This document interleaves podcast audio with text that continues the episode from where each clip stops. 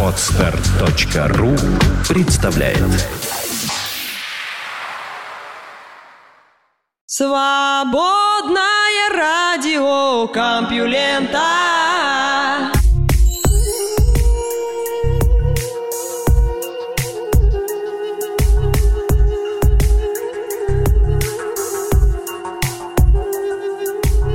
Здравствуйте, слушатели свободного радиокомпьюлента. Как я рад, что вы решили посвятить ближайший час прослушиванию интересных новостей. Кстати, меня зовут Лёша Халецкий, а этот выпуск называется «Лунное солнце». Что ж, продолжаем нашу Нобелевскую неделю.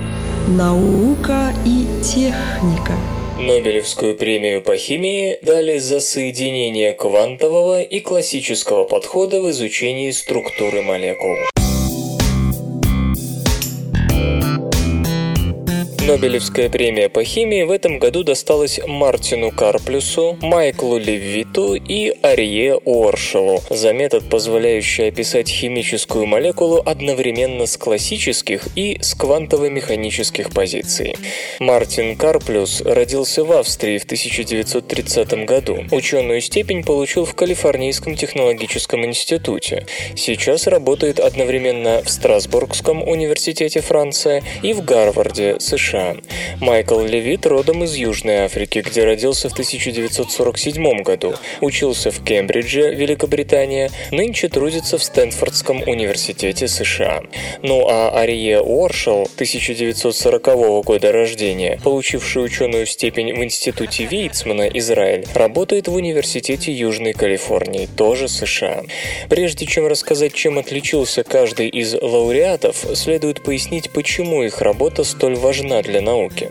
За последние полвека химия сделала впечатляющий рывок вперед, и, как многие полагают, и не безосновательно, львиная доля достижений приходится на биохимию, включая сюда и молекулярную биологию. Подавляющее большинство биохимических реакций выполняется белками, а без представления об их структуре часто просто невозможно понять, что и как они в той или иной реакции делают. Множество лабораторий по день занимаются расшифровкой белковых структур, используя стандартные методы рентгеноструктурного анализа кристаллов и ядерно-магнитного резонанса, позволяющего рассмотреть атом или группу атомов, которые не удается поймать в кристалле.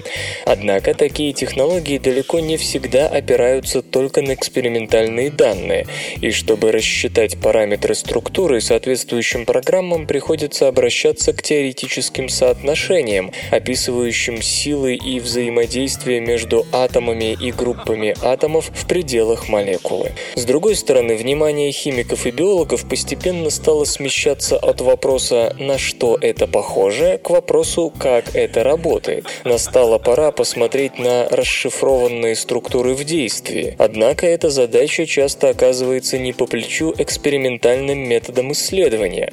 Можно, например, введя в реакцию в качестве метки изотоп, проследить за его судьбой и тем самым сделать какие-то выводы о работе реагирующих молекул. Однако в той же биохимии приходится иметь дело сразу с несколькими взаимосвязанными реакциями, и такую сложную конструкцию чисто экспериментальный глаз охватить уже не в состоянии. Тут на помощь экспериментатору приходит как раз теория, которая позволяет, например, охарактеризовать такие состояния фермента и субстрата, которые в эксперименте увидеть невозможно, настолько они нестабильны. В общем, понятно, что чем дальше, тем больше исследователи нуждались в теоретических методах, которые помогали бы понять, как ведут себя молекулы в химических реакциях. Однако в химических и особенно в биохимических реакциях все происходящее можно разделить как бы на две сферы. С одной стороны, происходит перегруппировка электронов, которые отрываются от одних атомов и переходят к другим. Разумеется, мы вовсе не сводим к этой группе формулировки всю ту невероятную чехарду, которую в химических реакциях демонстрирует электроны и ядра атомов. С другой стороны, если говорить, например, о ферментах, то это массивные молекулы, части которых движутся относительно друг друга, захватывая в каталитический центр одни вещества, выпуская из себя другие и так далее. Часто, чтобы описать работу фермента или огромного надмолекулярного комплекса вроде рибосомы, используют механико-машинные эпитеты. Если же забыть на время про белки и взять молекулы попроще, то в этом случае мы представляем себе реакцию между ними так. Летели две молекулы навстречу друг другу, летели и столкнулись, а столкнувшись, прореагировали. То есть, если вспомнить про физику, то у нас сталкиваются классическая физика частиц и квантовые представления о материи. Классические, не квантовые взаимодействия научились моделировать давно, благо эти модели гораздо проще, чем квантовые, и в химии классические модели нашли широкое применение. Однако со временем стало понятно, что при описании химических систем нужно учитывать еще и квантовые принципы. Здесь можно было бы воскликнуть вслед за классиком, что в одну телегу впрячь не можно коня и трепетную лань, если под трепетной ланью понимать квантовые выверты электронов, а под конем классическую физику. Однако лауреатское трио 2013 года как раз и занималось тем, что запрягало в одну телегу, то бишь в одну модель, классические и квантовые представления. И сделало оно это весьма успешно, коль скоро Нобелевский комитет счел нужным, ну и так далее. В своих трудах Карплюс, Левит и Уоршел показали, как в рамках одной модели совместить классические и квантовые физические принципы. Часть химической системы, например, каталитический центр белка с субстратом, описывается с помощью квантового моделирования. Другая же часть, молекулярная машина, поддерживающая каталитический центр, представляется на физическом языке, который рассматривает атомы и группы атомов как классические частицы. Кроме того, тут учитывалось окружение, среда, в которой находится химическая система, работающий фермент. Главной особенностью такого моделирования стало именно то, что удалось состыковать квантовую и классическую части, причем стыковка не была сугубо математическим упражнением, но имела конкретный физический смысл. История квантово-химических представлений о веществе начинается со славных имен Планка, Бора, Дебройля, Гейзенберга, Шрёдингера и Дирака, каждый из которых, кстати говоря, в свое время получил Нобелевскую премию. После них квантовый подход попытались применить к расшифровке структуры молекулы, однако квантовым попыткам предшествовали классические, рассматривавшие молекулы как набор простых заряженных частиц. В 1946 году сразу несколько групп разработали метод моделирования, учитывавший кулоновские и вандервальсовые силы для оценки внутримолекулярных взаимодействий. Этот подход позволял представить такую структуру, которая обладала минимальной энергией и, следовательно, была наиболее стабильной. В конце концов, исследователи научились рассчитывать силы окружения, влияющие на молекулу, но вот насчет того, к чему эти силы приводят, мнения разделились. Окружение должно благоприятствовать определенной структуре молекулы, и одни, к примеру, Норман Аллингер, говорили, что нужно просто рассчитать минимум энергии в таком окружении, чтобы получить единственно возможную структуру молекулы. Другие же, скажем, Неметти и Шерага, использовали статистический метод, чтобы иметь набор молекулярных конформаций, кои с точки зрения статистики обладали одинаковой вероятностью. Кроме того, методы, рассматривавшие атомы как простые заряженные частицы и описывавшие их взаимодействие силами Кулона и Вандервальса, позволяли легко оценить энергию большой и относительно стабильной молекулы. Однако такие методы оказывались непригодны для представления химической реакции, в ходе которой из реагентов появлялась новая молекула. Чтобы описать, как молекулы появляются и разрушаются, нужен был именно квантово-механический подход. Нынешние лауреаты создали методику, с которой стратегия выбора молекулярной конформации не имела значения. Их подход оценивал изменения в энергии, которые случались как большие пространственные перестройки, затрагивающие целые части молекулы, так и изменения в электронной конфигурации. И те, и другие оценивались относительно окружения молекулы, которое полагалось стабильным. Рассчитывать, исходя из уравнения Шрёдингера, все энергетические изменения, происходящие в какой-нибудь биомолекуле, нельзя, потому что квантовые расчеты молекулы такой величины съедят любой компьютер. Так что оставалось лишь соединить классические представления о заряженных частицах и их взаимодействиях с квантовыми и понять, как соединить одно с другим. Первый шаг в этом направлении был был сделан, когда в начале 70-х Арье Уоршел навестил в Гарварде Мартина Карплюса.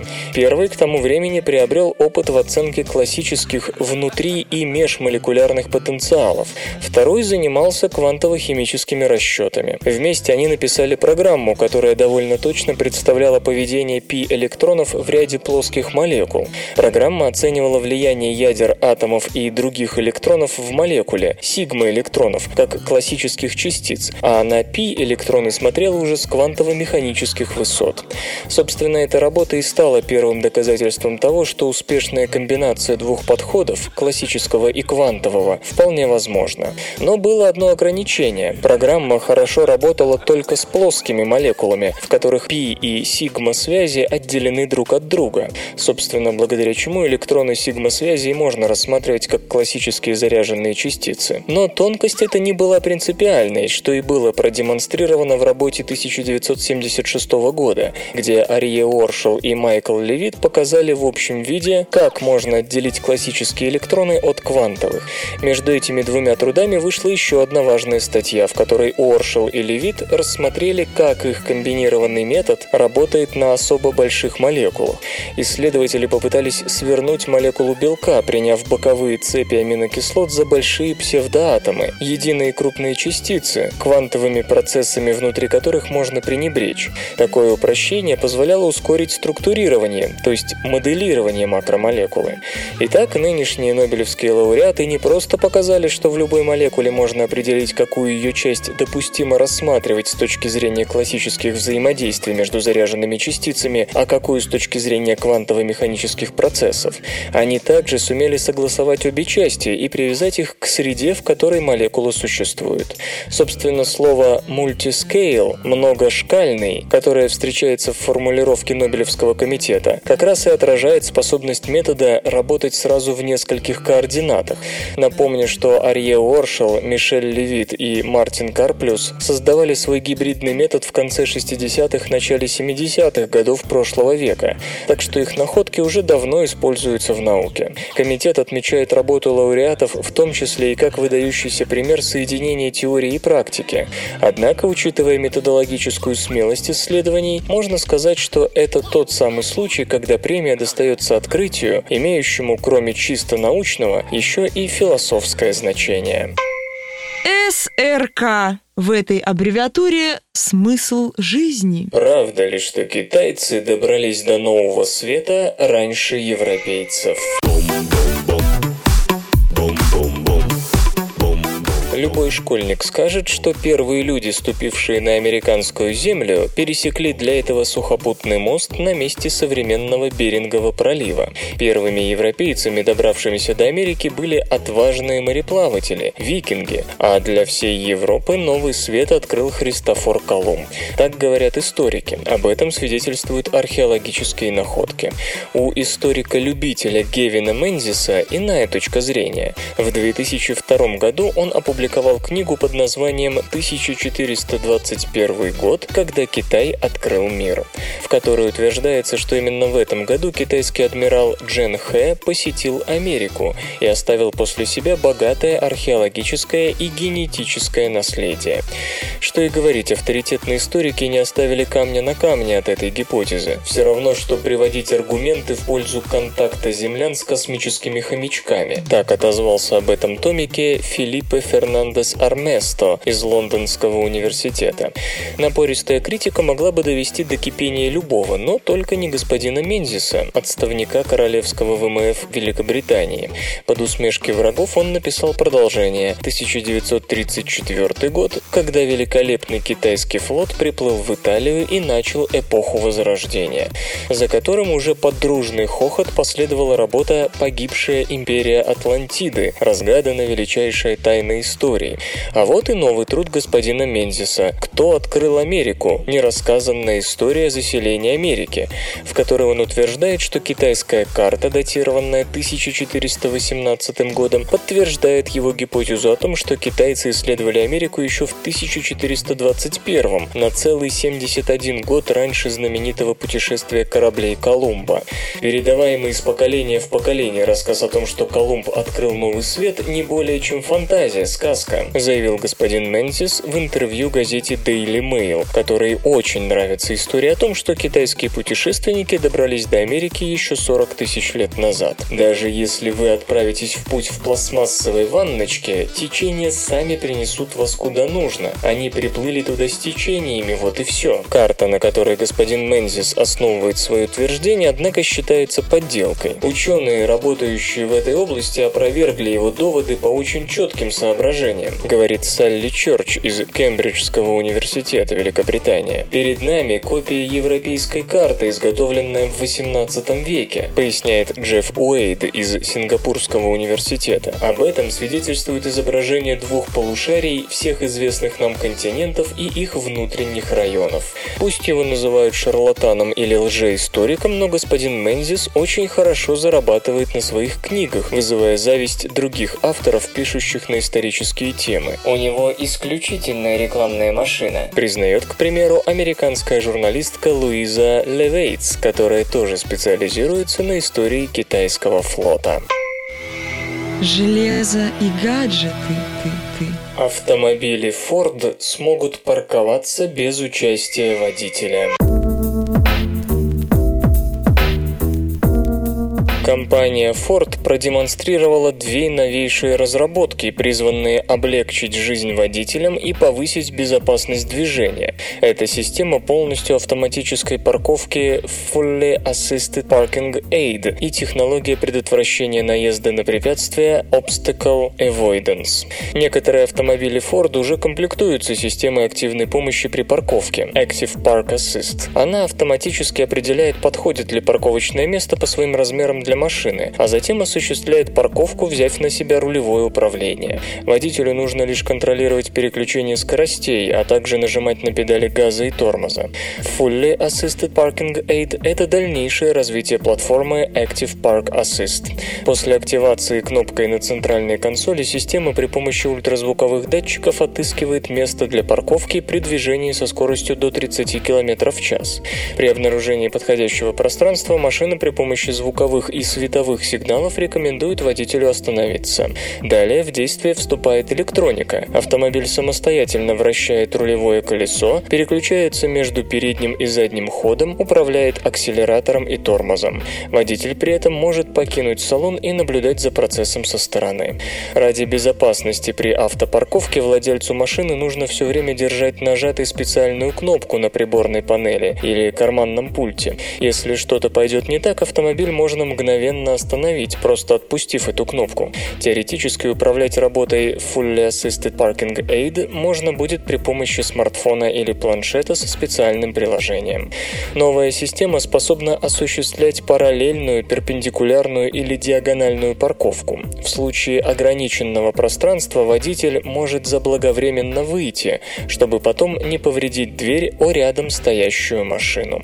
Ну а комплекс Obstacle Avoidance поможет избежать наезда на пешехода или какое-либо препятствие. Система полагается на три радара, ультразвуковые сенсоры и камеру для сканирования пространства перед автомобилем на расстоянии до 200 метров. Если она зафиксирует объект на пути следования и определит высокую вероятность наезда, водителю будет подан звуковой предупреждающий сигнал. В отсутствии ответной реакции машина самостоятельно снизит скорость и вывернет руль для объезда препятствия. Разумеется, при совершении такого маневра авто прежде удостоверится в отсутствии помех в слепых зонах, а также с левой или правой стороны. Пока обе системы находятся на стадии тестирования и доработки. Их использование в реальных условиях начнется не раньше, чем через 3-4 года. Вслух и с выражением читаю стихотворение. Генрих Сабгир Боров.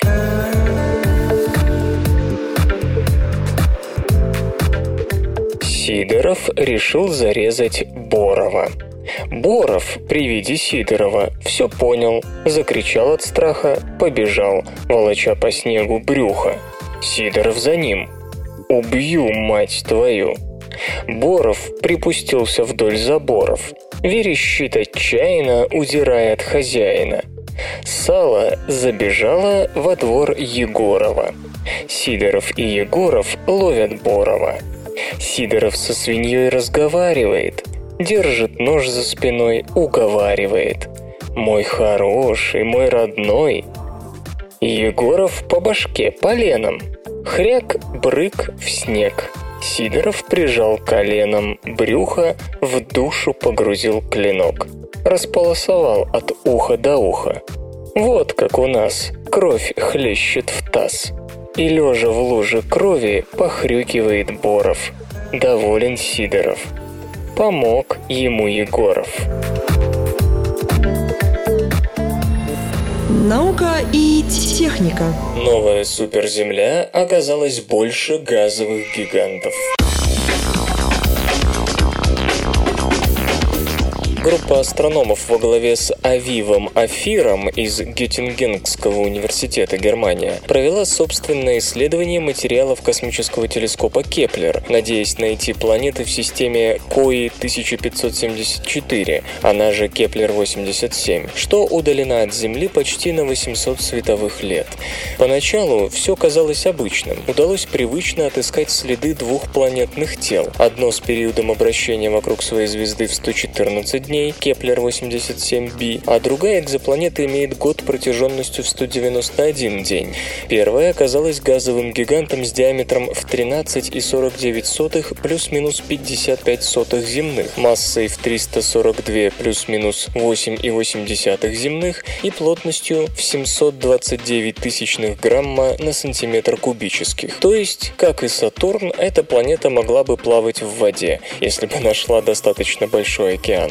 А вот Kepler-87c удивил своими размерами – 6,14 плюс-минус 29 сотых диаметра Земли, при массе всего 6,4 плюс-минус 8 десятых земных. Чтобы вам до конца стало понятно недоумение первооткрывателей, добавлю, эта суперземля больше Урана и Нептуна, что в 2-3 раза тяжелее ее самой, и по размерам находится посередине между ними и Сатурном. Так что такое теперь газовый гигант, а что планета с примерно земными параметрами? Вот вопрос. Ну а плотность у этой планеты поистине удивительно. Всего 152 тысячных грамма на сантиметр кубический. То есть намного легче дерева и по сути равна плотности самых горячих из горячих Юпитеров. Газовых гигантов настолько близких к своим звездам, что их атмосферы от тысячеградусных разогревов вспухают, резко увеличивая видимый диаметр планеты. Вот только Kepler-87c не газовый гигант, а суперземля, которой подобная сверхнизкая плотность не свойственна. Да и температура планеты не может быть такой высокой. Звезда системы Kepler-87 очень похожа на Солнце, как по температуре, так и по металличности. Близка и ее светимость, то есть никаких причин для перегрева у не слишком близкой к светилу Kepler-87c просто нет. И тем не менее налицо факт. Планета-рекордсменка, обладающая самой низкой плотностью среди всех известных суперземель, по совершенно непонятной причине. Среди прочего, дело еще и в том, что для обеспечения такой сверхнизкой плотности планете неизбежно приходится иметь основными компонентами своей газовой оболочки водород и гелий. Но системе, в которой находится Кеплер-87c, от 7 до 8 миллиардов лет. Она намного старше солнечной. И при такой огромной протяженности атмосферы гравитация во внешних слоях планеты очень слаба, то есть и водород, и гелий должны интенсивно теряться, как это в свое время случалось с Землей. Иными словами, на сегодня основные компоненты газовой оболочки Кеплера 87c должны быть давно и надежно утеряны, а раз так, то разбухшей атмосферы там просто не может быть, как и огромного диаметра под 100 тысяч километров. Благо, без очень толстой атмосферы такой плотности вообще не добиться. Да чего там, планет с массой меньше десятка земных, они же суперземли, содержащих много водорода и гелия, вообще очень мало. А уж таких старых и таких огромных размеров просто нет. А тут не то что 10, но даже и 7 масс Земли почти наверняка не будет, что делает ситуацию совсем загадочной. И все равно, даже если бы водород и гелий чудесным образом могли задержаться на неподходящей для этого планете, совершенно неясно, как ее плотность могла упасть ниже, чем у настоящих газовых гигантов. Напрашивается очевидный вывод – ошибка в расчетах. Но Вот что пишут авторы. Мол, они и сами в недоумении, но все перепроверки принесли те же результаты, и все цифры по системе и ее планетам хорошо совместимы. Однако по-прежнему показывают очень странную плотность суперземли Кеплер-87c. Как говорится, и все-таки она газовая. Как бы ни странно это ни звучало для маломассивной старой планеты с очевидно недостаточной для этого гравитации. В поисках ответа астрономы прошерстили литературу и выяснили, что в 2011 году группа теоретиков предположила, что из известных на сегодня механизмов образования планет даже тело радиусом в 6 раз больше Земли, то есть практически Кеплер-87c, может иметь очень низкую массу в 6,4 земной, и опять угадана открытая на два года позже планета, в случае, если примерно 20% ее массы приходится на газовую оболочку. Правда, в модели Роджерса и компании, так близко подобравшихся к параметрам неведомой тогда Кеплер-87c, температура моделируемой планеты была около 500 кельвинов, а ныне открытая экзопланета скорее близка к 400 кельвинам, то есть доля атмосферы в ее массе должна быть еще выше. Для сравнения можно напомнить, что на Земле она порядка миллионной части общепланетарной массы, то есть речь идет о разнице долей газовых компонентов в сотни тысяч раз. Кажется, астрономы убедились, что огромная вариабельность в составе планет одной массы касается не только газовых гигантов, но и суперземель, которые могут содержать такое огромное количество легких газов, что даже через много миллиардов лет существования все еще более чем на одну пятую состоят только из них. Особую неожиданность этому открывшемуся разнообразию планет придает тот факт, что система Кеплер-87 располагает звездой чрезвычайно похожей на Солнце. То есть формально столь диковинная планета могла возникнуть даже в нашей системе, не выглядевшей особенно экзотичной. Очевидно, вариабельность состава суперземель в планетарных системах вокруг звезд с иной металличностью может быть еще выше. СРК не делает новости, оно их сообщает. Впервые идентифицированы остатки упавшей на Землю кометы. Хотя кометы падают на нас регулярно, следов от них не так много, ведь по сути сие небесное тело – комок грязноватого снега, который легко разрушается в атмосфере. И даже если этот процесс не завершен, замерзшие газы все равно испарятся. Впрочем, косвенные следы таких визитов обнаружить можно, и такое, конечно, случалось. 28 миллионов лет назад на глазах изумленных египтопитеков, обитавших тогда на землях нынешнего Египта, в атмосфере атмосферу вошла комета, взрыв которой нагрел песок до 2000 градусов по Цельсию. В результате кусок пустыни в этом районе обогатился кварцевым стеклом, распределенным по 6000 квадратных километров сахарских угодий. Его полированные образцы можно увидеть в одной из брошей Тутанхамона – желтом скоробее. Ученые во главе с Йеном Крамерсом из Йоханнесбургского университета ЮАР попробовали проанализировать весьма странный черный камушек, найденный одним египетским геологом там, где много необычного кварцевого стекла. Вывод такой имеет внеземное происхождение, причем несомненно. Однако для метеорита его состав весьма чуден. Изотопы не показали сходства такого рода, и ни к одной группе метеоритов отнести камень не удалось. Да и следы традиционного оплавления внешних слоев небесного гостя в обычном виде не наблюдались. Кроме того, в составе камня нашлось множество микроскопических алмазов, алмазов. Все вместе и привело исследователей к безальтернативному умозаключению. Перед нами часть той самой египетской кометы. Алмазы обычно формируются из углерода, содержащих материалов глубоко внутри планеты, где давление высоко.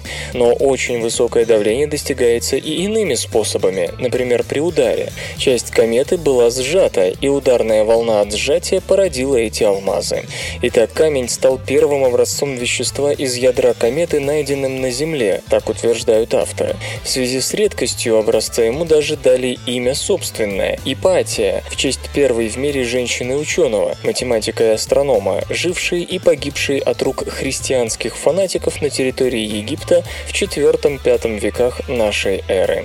НАСА и Европейское космическое агентство потратили миллиарды долларов, собирая микрограммы кометного вещества и отправляя их на Землю. Теперь у нас есть совершенно иной подход к изучению изучению этого материала, без траты миллиардов на поиски и доставку.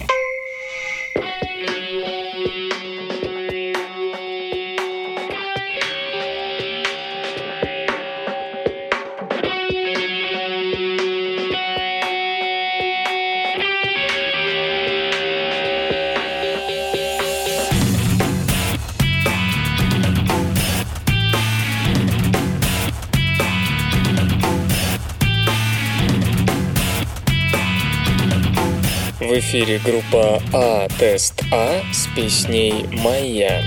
Люди словно тени тысячи Ступеней каменных ступеней в небеса Древний и жестокий культ лесного Бога храм лесного Бога на холмах Идол ждет Слышишь? Час пришел Слышишь? Скоро кровь прольется Жертвы на камнях Покинут город засуха И голод, и потонет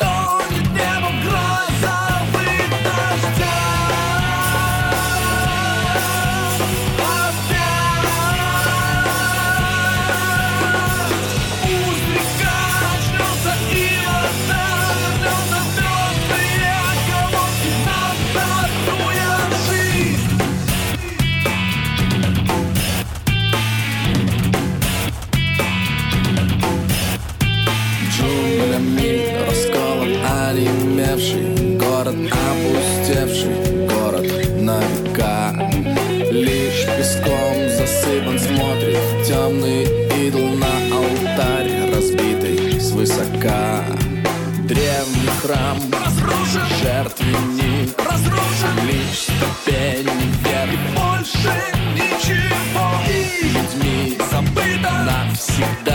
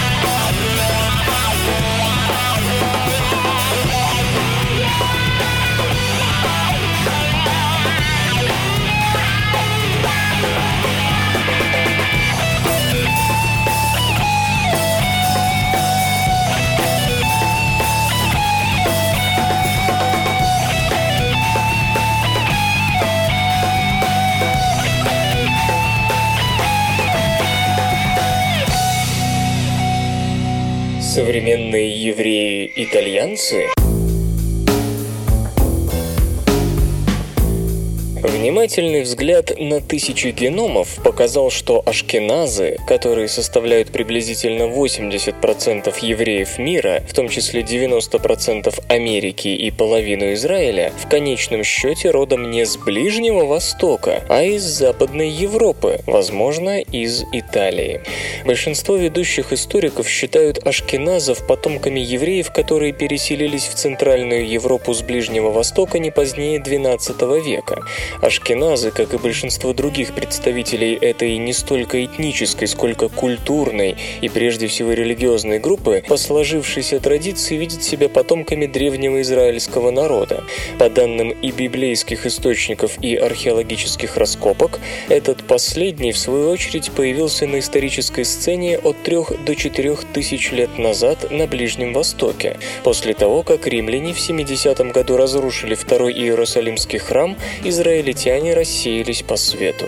Недавние генетические работы подтвердили традиционную точку зрения. Два исследования, одно возглавлял генетик Гарри Острер из медицинской школы Нью-Йоркского университета, другое генетик Доран Бихар из медицинского центра Рамбам в Хайфе, возвели три главные группы диаспоры – ашкеназов и сефардов из Испании и Португалии и мизрахим из Ближнего Востока – к людям, которые жили на Ближнем Востоке около двух тысяч лет назад. В исследовании господина Острера использовалась ДНК из клеточного ядра, а господин Бихар и его коллеги сделали ставку и на ядерную, и на митохондриальную ДНК. Многие специалисты сочли полученные результаты заслуживающими доверия. Но вопросы остались. Например, в обоих исследованиях использовались образцы, полученные всего лишь у пары сотен евреев. И хотя сотрудники господина Бихара выделили четыре основные группы основателей митохондриальной митохондриальной ДНК ашкеназов, все с ближневосточными корнями, их происхождение удалось выявить лишь на 40%. Поэтому совсем другая компания ученых во главе с генетиком Мартином Ричардсом из Хаддерсвилдского университета Великобритания решила заняться непосредственно этими четырьмя группами. Исследователи остановили выбор на митохондриальной ДНК, поскольку ее легче секвенировать и к тому же с ее помощью можно охватить огромную выборку. С другой стороны, однако, митохондриальная ДНК наследуется только по материнской линии, поэтому об истории отцовской линии можно забыть. Известны определенные маркеры митохондриальной ДНК, которые характерны для генетических линий различных народов. Группа господина Бихара отнесла предков современных евреев к гаплогруппам К и N1b, но к ним принадлежат не только евреи. Так что господин Ричардс и его коллеги проанализировали около двух с половиной тысяч полных и 28 тысяч частичных митохондриальных геномов неевреев со всего мира, плюс 836 частичных митохондриальных геномов ашкеназов. Авторы считают, что полученные результаты трактуются однозначно. Истоки более 80% митохондриальной ДНК ашкеназов восходят ко временам библейским и даже еще более ранним, но находятся не на Ближнем Востоке, а в Западной Европе. В некоторых случаях они даже древнее тех времен, когда на континент пришло земледелие, то есть им свыше 7,5 тысяч лет. Ближе всего они к митохондриальной ДНК людей, живущих сегодня в Италии и рядом с нею. Иными словами, предками евреев были женщины, которые жили в то время в Европе. Лишь некоторые митохондриальные ДНК ашкеназов восходят к Ближнему Востоку. Эти выводы противоречат не только сведениям Астрера и Бихара, но и широко распространенной гипотезе о происхождении евреев. Евреи всегда считали, что именно мать определяет этническую принадлежность ребенка. То есть быть евреем значит восходить к древним израильтянам по материнской линии, а значит многие ашкеназы попросту не евреи. Господин Ричардс признает, что его работа скорее всего вызовет жаркую дискуссию. «Я готов к тому, что наши выводы будут оспорены», — говорит он. Тем не менее, есть возможность примирить данные его группы с результатами других исследований. Достаточно предположить, что основатели отцовских линий ашкеназов действительно жили на Ближнем Востоке, а появление более древней европейской материнской линии в родословной объясняется тем, что выходцы с Востока перебрались в Европу и взяли в жены местных красавиц.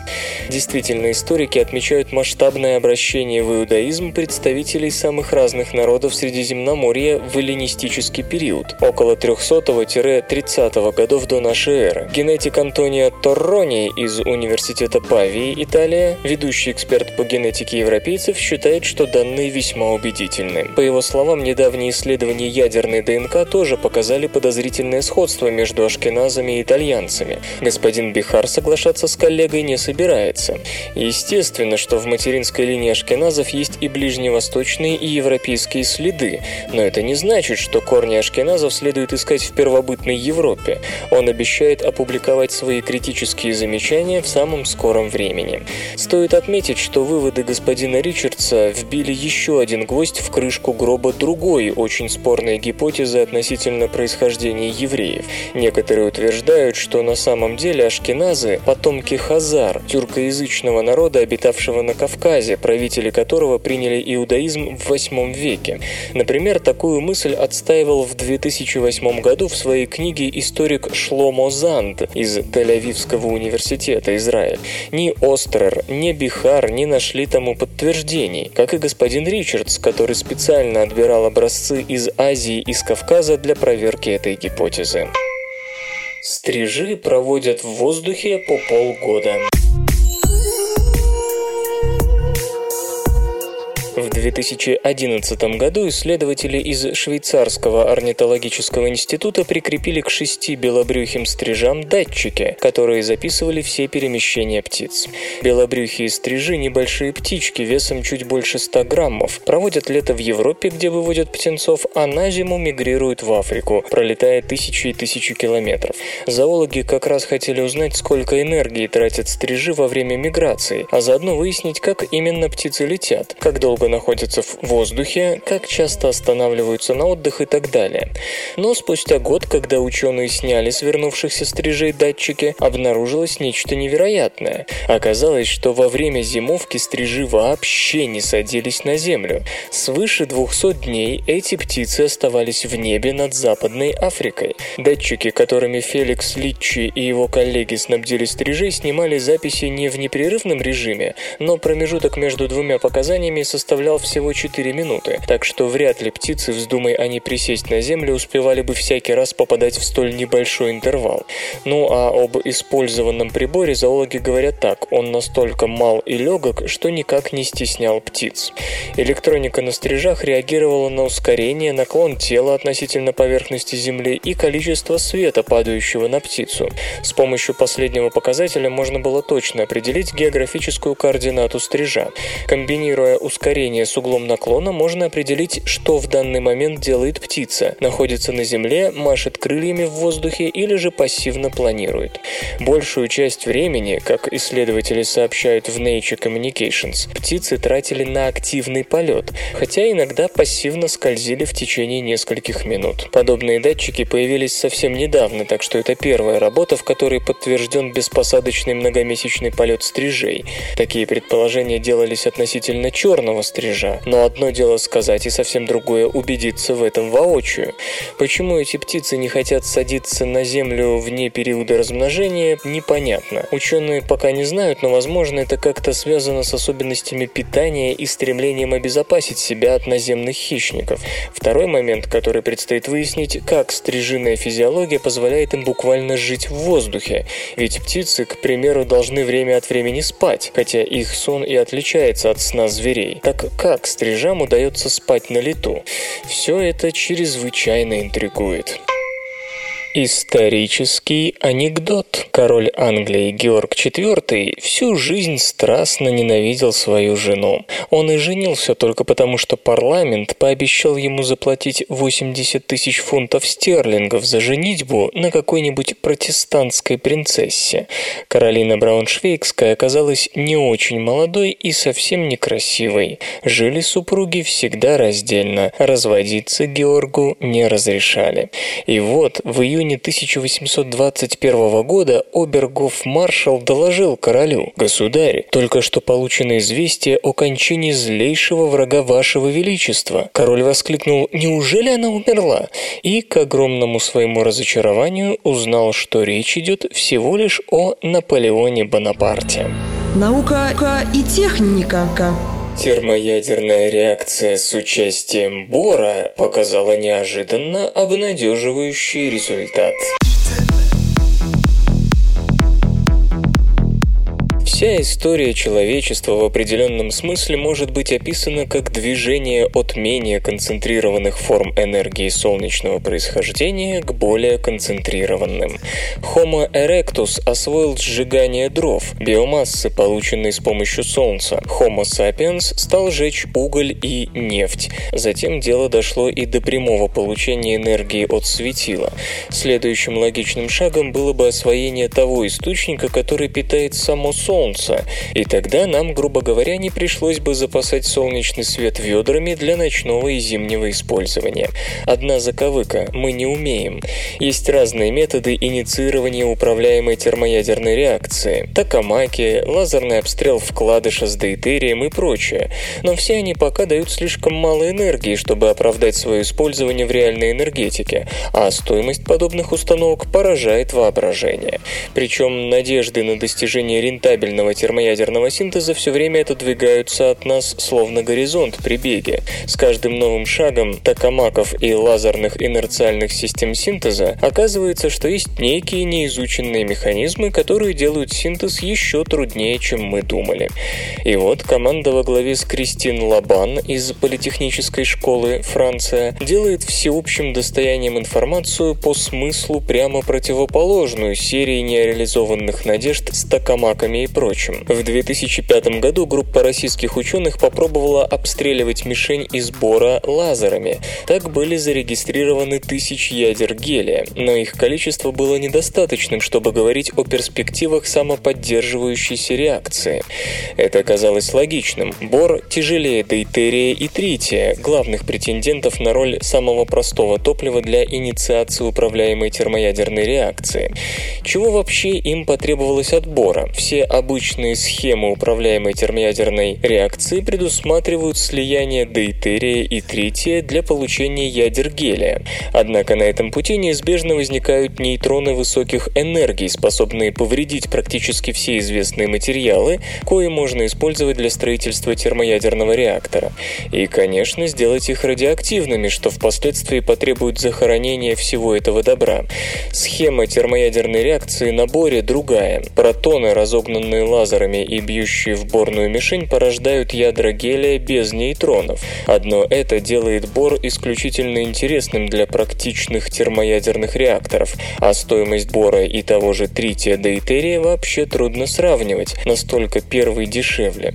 Но, как сказано выше, все это нивелируется тем, что запустить реакцию термоядерного синтеза с бором куда сложнее, чем с изотопами водорода. То есть всем казалось, что намного сложнее. Ученые из группы госпожи Лабан в сущности провели тот же опыт, что и их российские коллеги 8 лет назад, только сперва использовали инфракрасный лазер, чтобы превратить изотопы бора в плазму. Доли секунды спустя они обстреляли другим лазером мишень из алюминиевой фольги, что создало поток быстро движущихся протонов, рассеивавшихся в плазму, и часть из них сливалась с ядрами атомов бора. В итоге получалось ядро углерода-12, в котором было 6 протонов и 6 нейтронов, в то время как в стабильных изотопах бора 5 протонов и не более 6 нейтронов. Но итоговое ядро углерода было в таком возбужденном состоянии, что немедленно распадалось на 8 миллионов ядер гелия, а не тысячи, как в опытах 2005 года.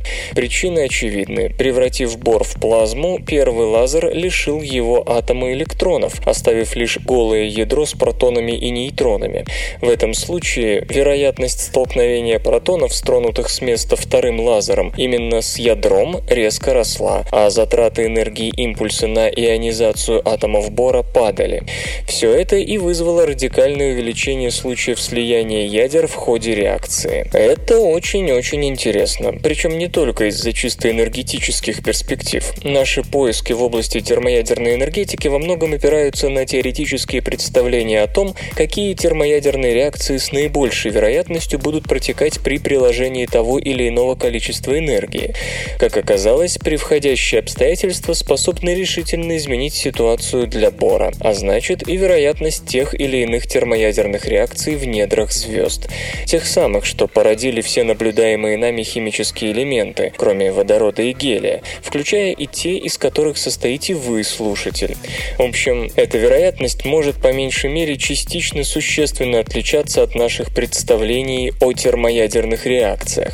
Энергетическая сторона дела еще более значима. Сегодня установки инерциального термоядерного синтеза используют до 200 мощных лазеров, как, к примеру, мощнейшая ливерморская.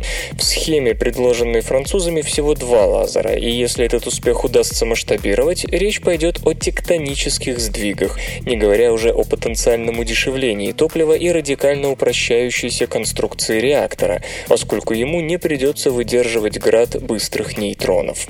Что не менее интересно, авторы уверены, что аналогичные механизмы повышения эффективности безнейтронных термоядерных реакций применимы и к другим легким изотопам, подвергаемым обстрелу протонами. Пока это лишь эксперимент, поэтому установка проводила термоядерный синтез раз в 90 минут, но в принципе, используя уже существующие лазеры, подобный процесс может быть организован и на непрерывной основе. Поскольку в опытах не ставилась цель достижения максимального энерговыделения, для полного понимания борного термоядерного синтеза нужны дополнительные эксперименты. И все равно перед нами весьма многообещающее явление, способное изменить будущее термоядерной энергетики. И, наверное, и наше с вами. Игры. Что есть игры? Джей Аллард некогда и впрямь грезил колоссальной игровой экосистемой на основе Halo. Microsoft вообще обожает подобные проекты, которые, впрочем, никогда не реализует. Мол, стартуйте на своем Xbox, возьмите с собой смартфон и продолжайте играться с мастером Чифом в автобусе. Вы правы, никому это не нужно.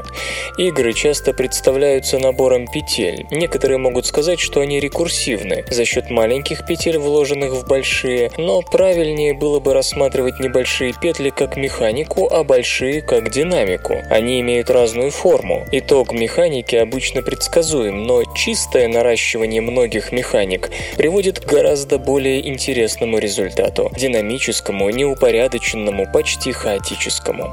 По своей сути, игры хаотичны в математическом смысле. Они странные и красивые, увлекательные, полупредсказуемые, и радость от играния лежит где-то между порядком и беспорядком.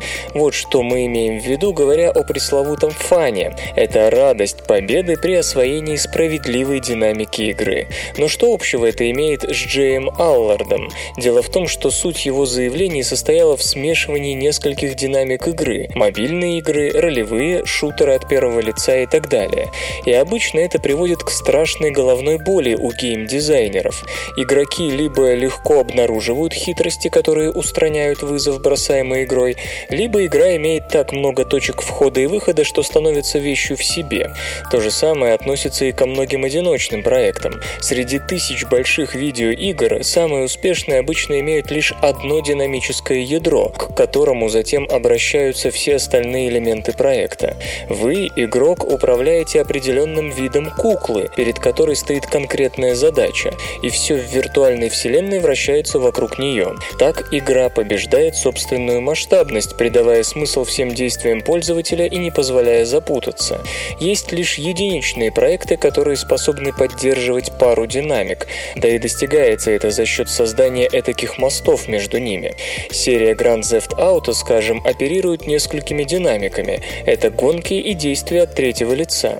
Она делает это путем посадки и высадки из автомобиля. В этот момент возникает пауза, которая сбрасывает вашу систему отсчета, позволяя переключиться на иной вид деятельности. Идея проста и элегантна. И она, проистекающая из естественного поведения людей в реальном мире, превращается в чисто механическое действие, которое мы даже не замечаем. И наоборот, некоторые слишком сложные игры привлекают толпы поклонникам. Вспомним хотя бы РПГ. Различные виды деятельности наслаиваются один на другой, создавая комплексный механизм. Но людям он нравится. Как же это удается? Да просто не надо думать об игре только в категориях механики и динамики.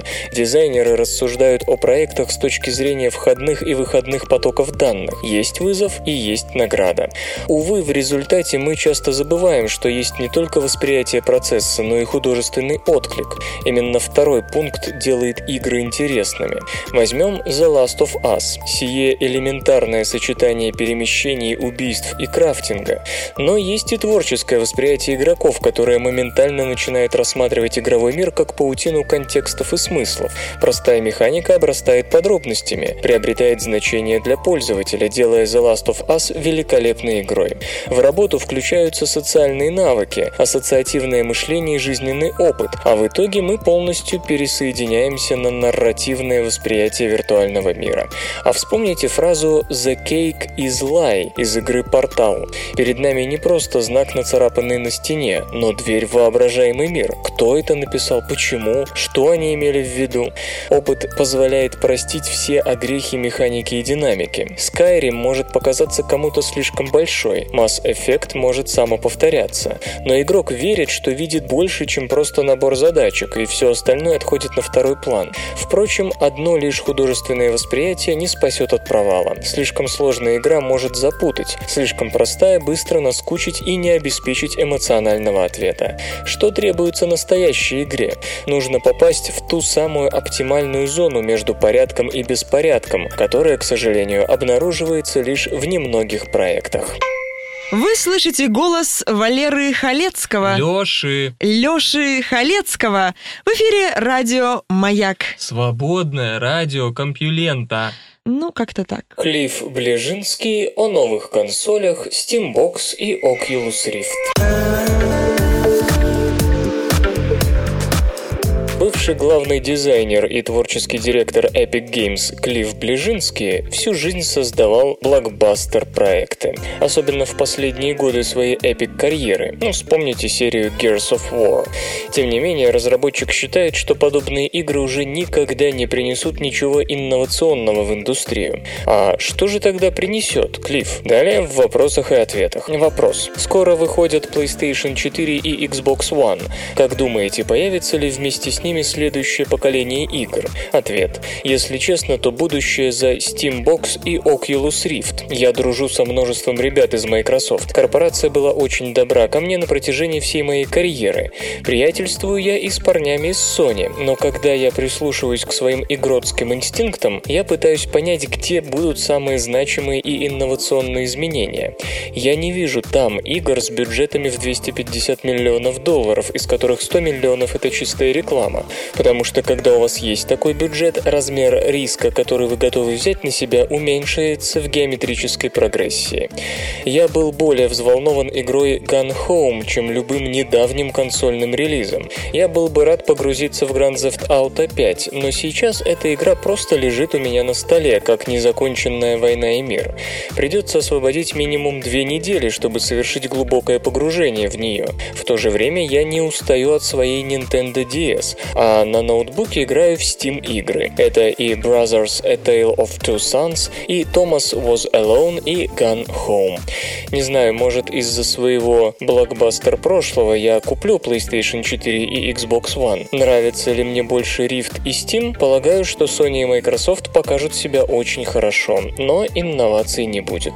Вопрос, а как вам Oculus Rift? Ответ. Устройство пока не идеально. В системах виртуальной реальности так много вещей, которые требуют доведения до ума, но с каждым решенным вопросом, будь то задержка или угол обзора, гаджет становится все лучше. Парни знают, что делают, и я думаю, что в конечном счете Rift может стать самостоятельной платформой.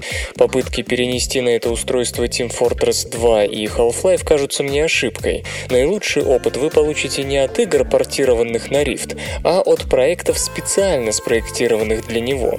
Больше всего меня впечатлил трейлер Eve Valkyr, созданный для этих очков. Проект понравился мне больше, чем все, что я видел на нынешней Electronic Entertainment Expo. Вопрос, да, игра любопытная, и что, вам уже довелось поиграть в нее? Ответ, увы.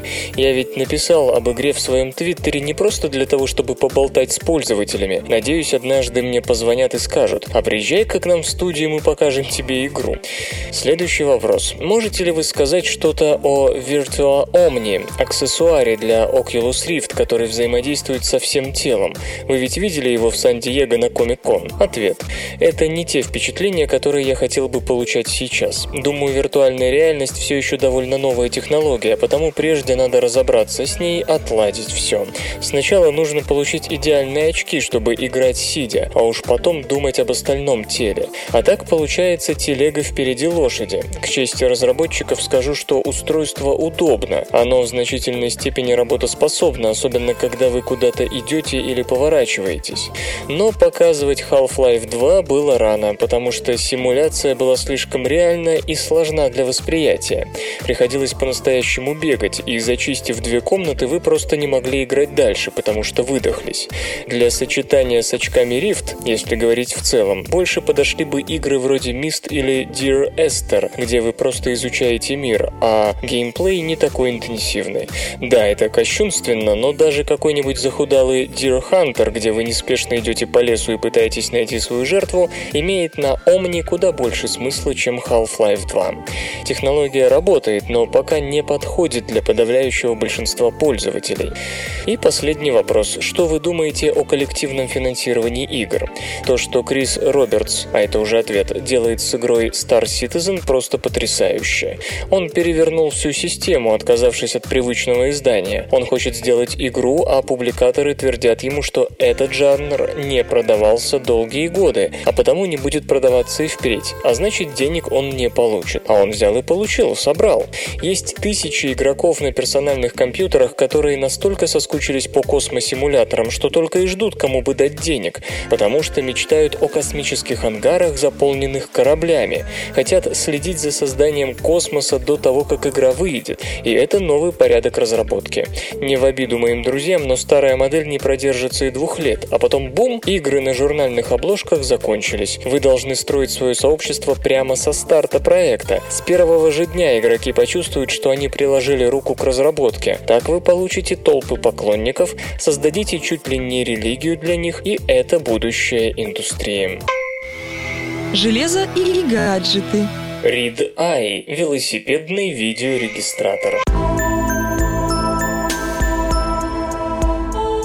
Kickstarter успешно профинансирован проект Read Eye по выпуску компактного видеорегистратора для ве- велосипедов. Разработчик называет устройство черным ящиком для байков. Новинка действительно выполнена в кормусе черного цвета, размеры которого 75 на 38 и на 25 мм. Закрепить регистратор можно на руле, под сиденьем или на велосипедном шлеме.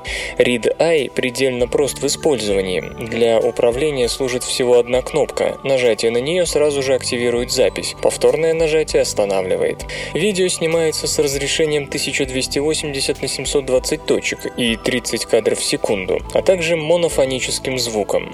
Для хранения материалов предусмотрено 8 гигабайт интегрированной флеш-памяти, которой хватит на 2,5 часа.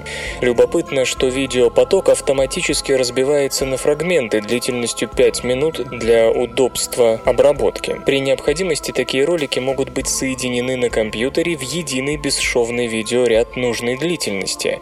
При заполнении внутренней памяти регистратор перезаписывает самые ранние материалы. Регистратор оснащен акселерометром для обнаружения момента падения или столкновения с каким-либо объектом. При фиксации такого события видеоролик автоматически защищается от стирания. Устройство оснащено оптикой с углом охвата 120 градусов. Питание обеспечивает литий-ионный аккумулятор Panasonic емкостью 6800 мАч. Его заряда, как утверждается, хватит на 24 часа работы регистратора. Для подключения к компьютеру применяется USB-интерфейс. Разработчики ReadEye рассчитывали собрать с помощью платформы краудфандинга 32 тысячи долларов. За 6 дней до закрытия копилки удалось привлечь почти 70 долларов. Сейчас видеорегистратор можно зарезервировать, пожертвовав 119 долларов или больше. Поставки начнутся в марте 2014 года. В рознице новинка будет стоить около 150 долларов. Компьютер. Лента. Подкаст.